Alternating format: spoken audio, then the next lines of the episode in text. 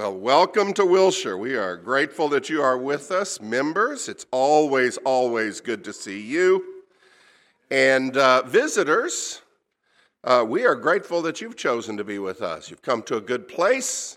These are good people, most of them. Uh, and um, we are grateful that you're sharing time with us this morning. We'll have a little period of coffee after this, and then a Bible class. And we hope if you're visiting, you can stay for all of that. Uh, inappropriate. It's interesting. That word has kind of risen in frequency of use. It's no secret our society is a bit confused uh, about what's right and wrong, and we have there's some awkwardness about just coming out and saying, you know, this is morally good, this is morally bad. And so, inappropriate is one of the words that we have slotted in to talk about behavior we don't approve of. So, I hear that a lot inappropriate. And today, we're talking about Jesus. I want to talk about his most inappropriate behavior. Jesus was without sin, he didn't do anything wrong ever. But he was sure inappropriate a lot. And the most inappropriate behavior he had, the most shocking behavior, nothing about Jesus was more shocking than the fact that he ate with tax collectors and sinners. And that's what we're going to talk about this morning. Eh, Chip uh, did a wonderful job this morning uh, reading from this passage uh, in Luke chapter 15. And I hope that if you've got Bibles, and I know you do because they're right there in the pew, if you've got Bibles, you can turn to Luke chapter 15 and follow along as we discuss this. This is, this is one of several places where this issue becomes a front and center issue in the life of Jesus and the ministry of Jesus that he will spend time with willingly with tax collectors and sinners, who the people of that day considered that was a behavior that was considered to be inappropriate, shocking even. Now, why did they consider that to be shocking? I mean, that's, that's how chapter 15 opens. It says the tax collectors and sinners, they were all coming to Jesus. As you can imagine, they would. Here's somebody who's preaching gospel, good news. And the Pharisees are sitting back and eyeing that with kind of an evil eye, a disapproving stare, and saying, This man welcomes sinners and, and even eats with them. And that's how the stories that Jesus begins to tell are set up in the Gospel of Luke. This was a big deal to Luke, and this was a big deal in the life of Jesus himself. Again and again and again, we run into this problem. I'm going to tell you something, church. As I was studying for this, I realized, man, we still have this problem. Human beings are just kind of super tribal. You know, I hate to admit this, but I never really followed the thunder. I still don't.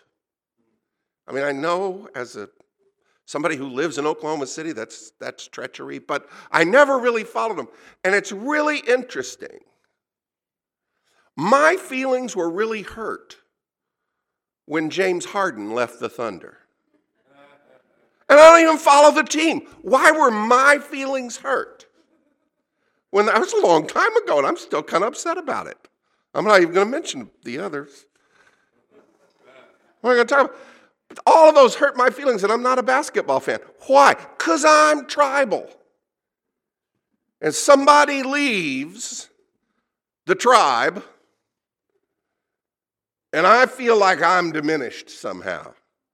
I feel like I'm hurt somehow.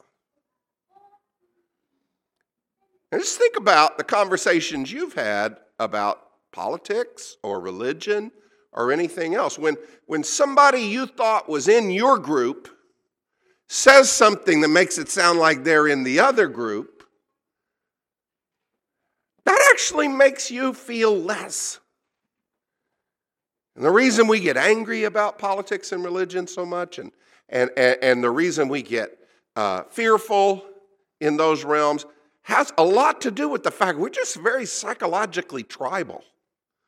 We want to set up these lines, these boundaries to say, this is our group, this is who's in our group.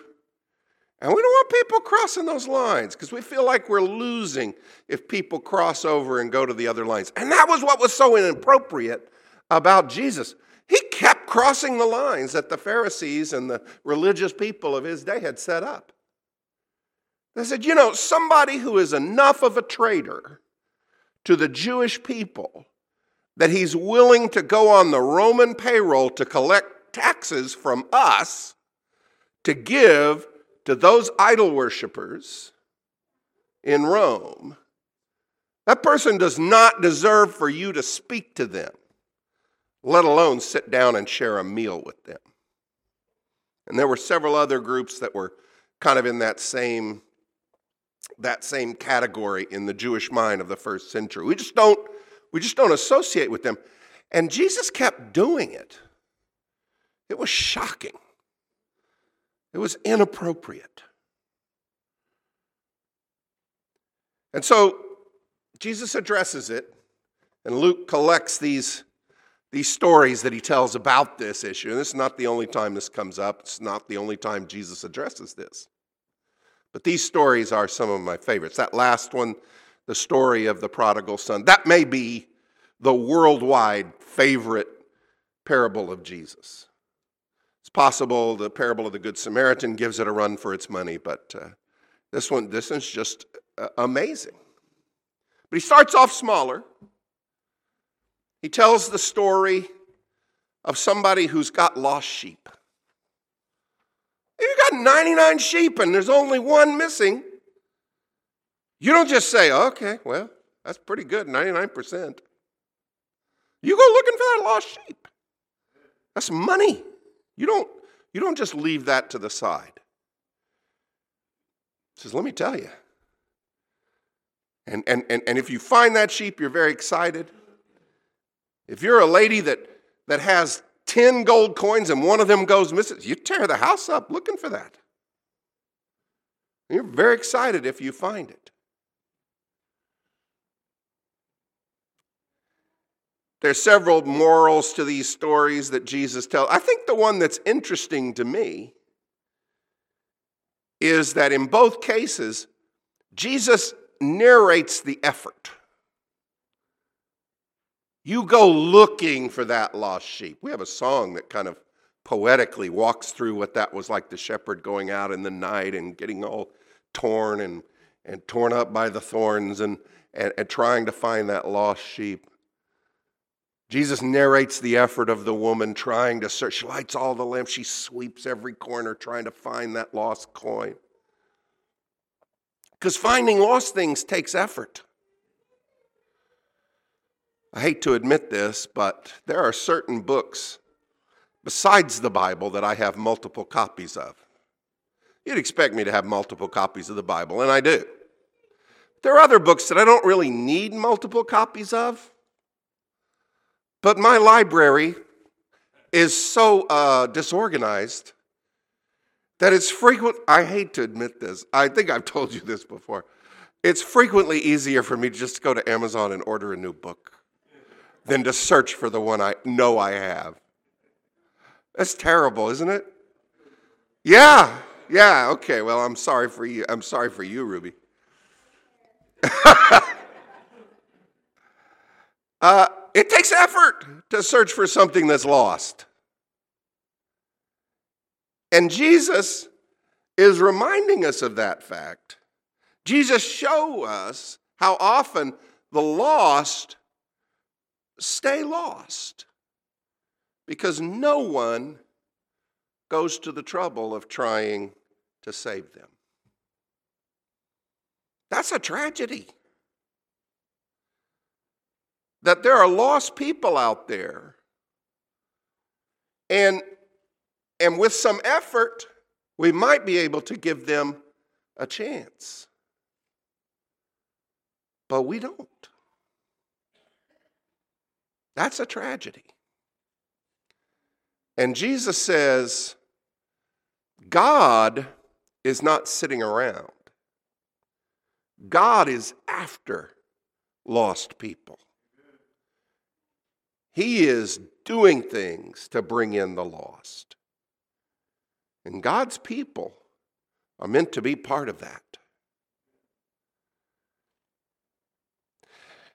That's a powerful thing to be reminded of. And Jesus is trying to explain why he keeps doing this inappropriate thing he's doing, crossing the lines you're not supposed to cross, and fellowshipping with people you're not supposed to fellowship. But, but he says part of this has to do with trying to save some people. Because God's heart is with bringing as many people into salvation as possible.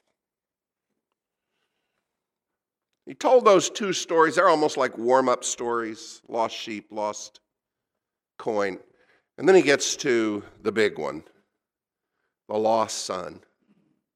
You've got it there in front of you, and Chip did a wonderful job reading it for us this morning. It's a wonderful story. It's kind of got five acts, you know, it just kind of works through the different elements of the narration. Two sons, the younger son, not the sharpest knife in the drawer, not the brightest bulb in the pack. You know, you'd have to say those things about him. He, he thinks he's pretty good, and, and he goes to his father and says, I, I really can't wait around for you to die. I'm kind of I'm bored with you, you know, living so long, Dad. So I want you to just sell off a third of the farm turn it into cash, and give that to me. And I will show you how much more of a brilliant manager I am. If I have those resources, you'll see some, some sparks flying out of this noggin. That story goes exactly like you'd expect it to go. Jesus says, not long after that, the younger son got together all he had. He set off for a distant country, and there he squandered his wealth in wild living. Boom. You knew that was coming. You knew that was coming. That's who this guy is. And after he had spent everything he had, there was a severe famine in the whole country, and he began to be in need. And he went and hired himself out to a citizen of that country who sent him to his fields to feed the pigs. He longed to fill his own belly with the pods that the pigs were eating, but no one gave him anything. Yeah, you knew that that's where that was headed. This guy is not that smart, and he's not that righteous. He's not righteous at all. He's insulting to his father, dishonors his family, harms the village where he lives by taking away their, you know, income from that one of the major farms, we assume, in that village. And now he's suffering terribly. And in the story, Jesus doesn't, you know, make this guy kind of have a heart of gold or anything. You know, he's, oh, yeah, but he's secretly a good boy. He's not really, at least not by Jesus' telling. What makes him decide to go back home and humble himself? What is it? You, you got the story in front of you. What makes him decide to go back home? You can, yes, starving. Starving. He says, even the servants in my father's house eat better than I'm eating now. So I'm going to go back home and say whatever I need to say to at least get fed.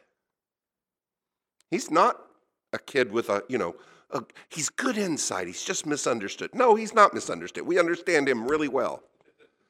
He's just not a great guy. And he doesn't, you know, come to a huge moral epiphany. But he does one thing right. he actually moves back towards the Father.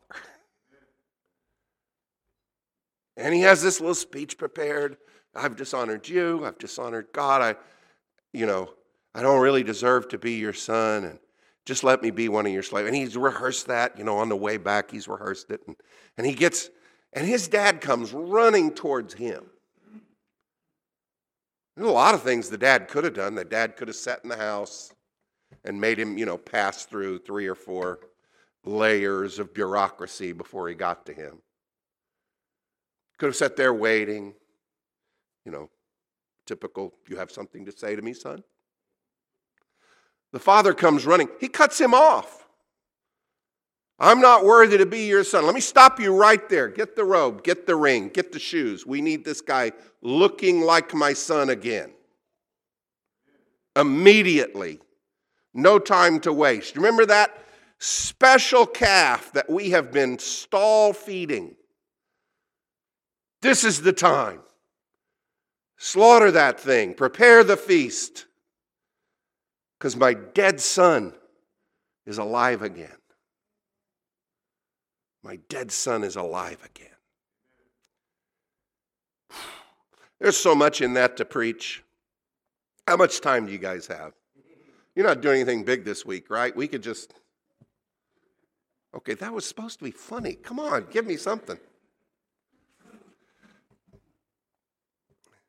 There's so much in there about the character of God, and Jesus is helping us to get a picture of what God's like and how eager He is to have sinners just take the first step back towards Him. But Jesus has also helped us to realize something about what it means, what we're actually doing when we sin, when we dishonor God. Jesus shows us that lost people aren't living, they are dying. This son of mine was dead, and he's alive again. That's going to be the words of the Father in just a few verses. The son of mine who was dead is alive again. You know, I've said before, I wish that I could hire Sin's PR firm. The people who, or the forces that, I suspect they have horns, but the forces that manage Sin's PR, public relations, that advertise sin, are really good. Because what sin is, you know what sin is in your own life. Sin is always because we were lazy, we were angry, we were lustful, we were proud. We just couldn't be bothered to do the right thing. I mean, there's nothing noble about sin ever. It's always the things we look back later and say, that was not great. And yet, when people talk about it, they talk like it's some grand adventure. You know, you can get religion when you're old. Right now, you need to live. You're not living when you are sinning, you are dying. What are the things in your life that you look back on with the most satisfaction so far? I guarantee none of them are times that you just fell and wallowed around in sin. What makes you alive, truly alive, are the times when what you know is right coincides with what you do. And you're proud of that. You look back on those and say, Yes, at least I had that going for me one time. That's and that's you. That's the real you. That's the you God sees. Is that you have that capacity to do what is right and to bring your life and what's right into harmony with one another. That's the real you. That's the real life you are meant to live. And when you separate from that because you're angry, resentful, lustful, uh, covetous, whatever, when you separate from what's right, You're killing yourself. That's death. This kid runs off. We get one half of one sentence says, and he spent everything in riotous living. And it was bad. And he was killing himself. And the father knows that.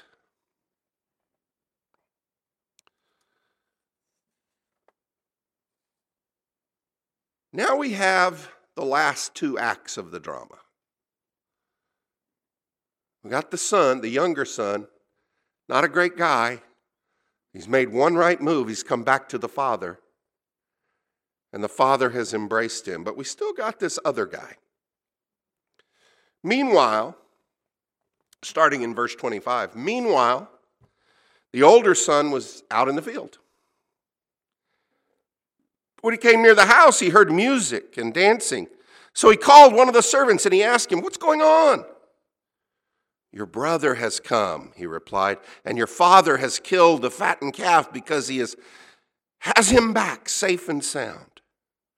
The older brother became angry, refused to go in. So his father went out and pleaded with him. But he answered his father, Look, all of these years I have been slaving for you, and I've never disobeyed your orders, yet you never gave me even a young goat so I could celebrate with my friends. When this son of yours, who has squandered your property with prostitutes, comes home, you killed a fattened calf for him? My son, the father said. You are always with me, and everything I have is yours. But we had to celebrate and be glad because this brother of yours was dead and is alive again. He was lost and now is found.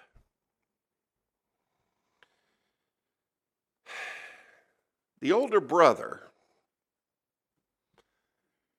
is not actually a bad guy. I know I'm not supposed to say that, but it's the truth.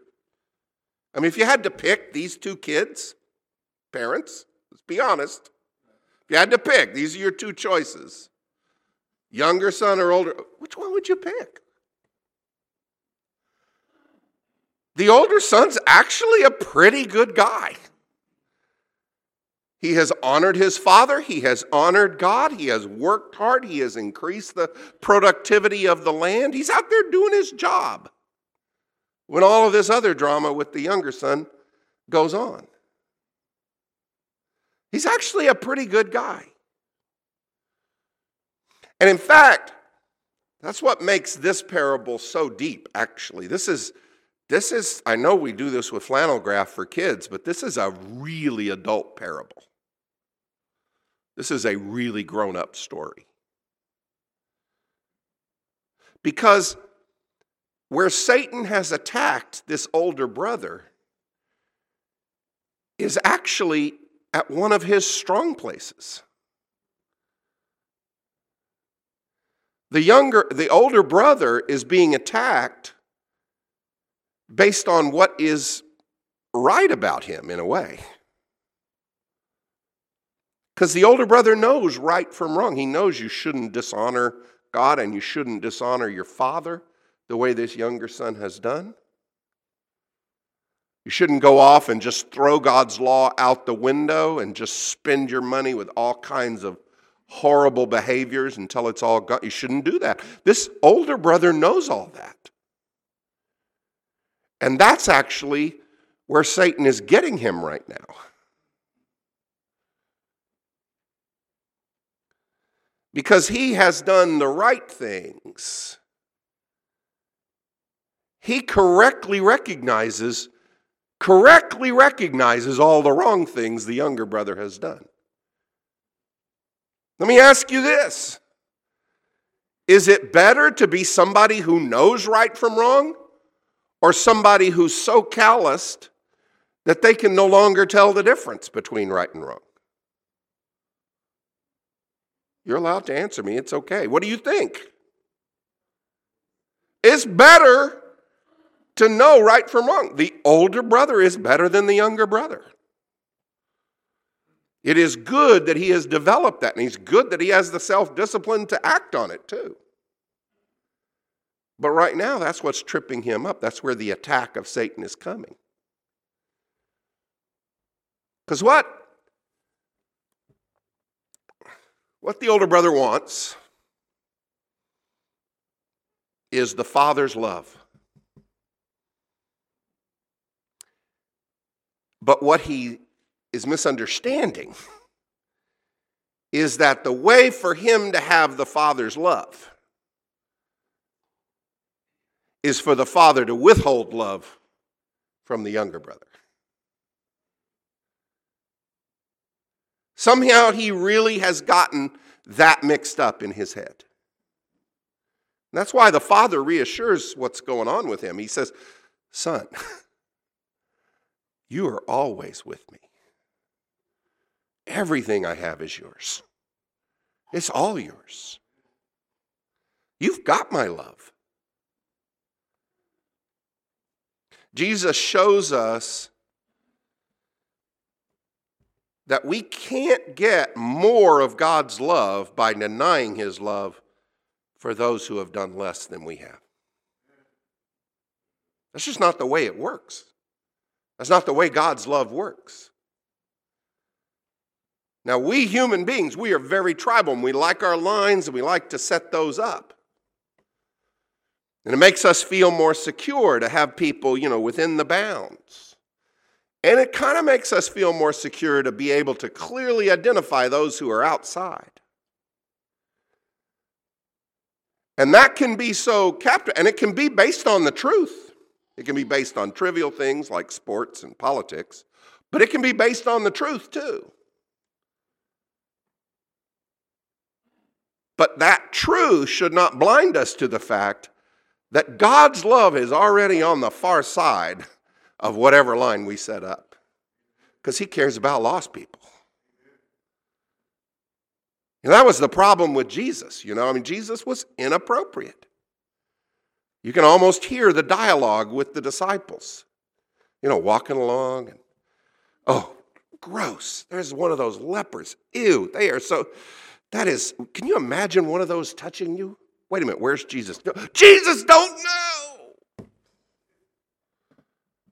Reaching out and touching a leper. It's inappropriate. Oh, here comes that woman. Everybody in town knows her. Oh, don't stop near me, don't stop near me, don't stop near me. Jesus, don't let her touch your feet. Was inappropriate. See, that's the thing about the love of God. I mean, God is glad when you know the truth. God is glad when you know what the Bible says. Don't take any of this to be saying, oh, we just don't care anymore what the Bible says. We care. We care about what's right and wrong. God wants you to know those things and to act on them. But what He never, ever, ever wants you to forget is that he's already over there with the people who are violating what you know, trying to figure out a way to save them. He's already over there. And as you gain strength as a Christian, as you grow, he says, when you're strong enough, you come over here and help me. That's the truth. That's the truth, church. There is more rejoicing in heaven over one sinner that repents than over 99 who are righteous. Let's pray. Dear God, we thank you so much for your fantastically large grace. We thank you so much for the care and the concern that you pour into our lives, that you teach us what's right, that you give us your word to study and meditate on so that we can learn more and more deeply about what's right and what's wrong, about what's good and what's bad, what's healthy and what's unhealthy. And God, help us, give us strength to purge out of our life all those things that are wicked and all of those things that are dishonoring to you, and all those things that are unloving to each other.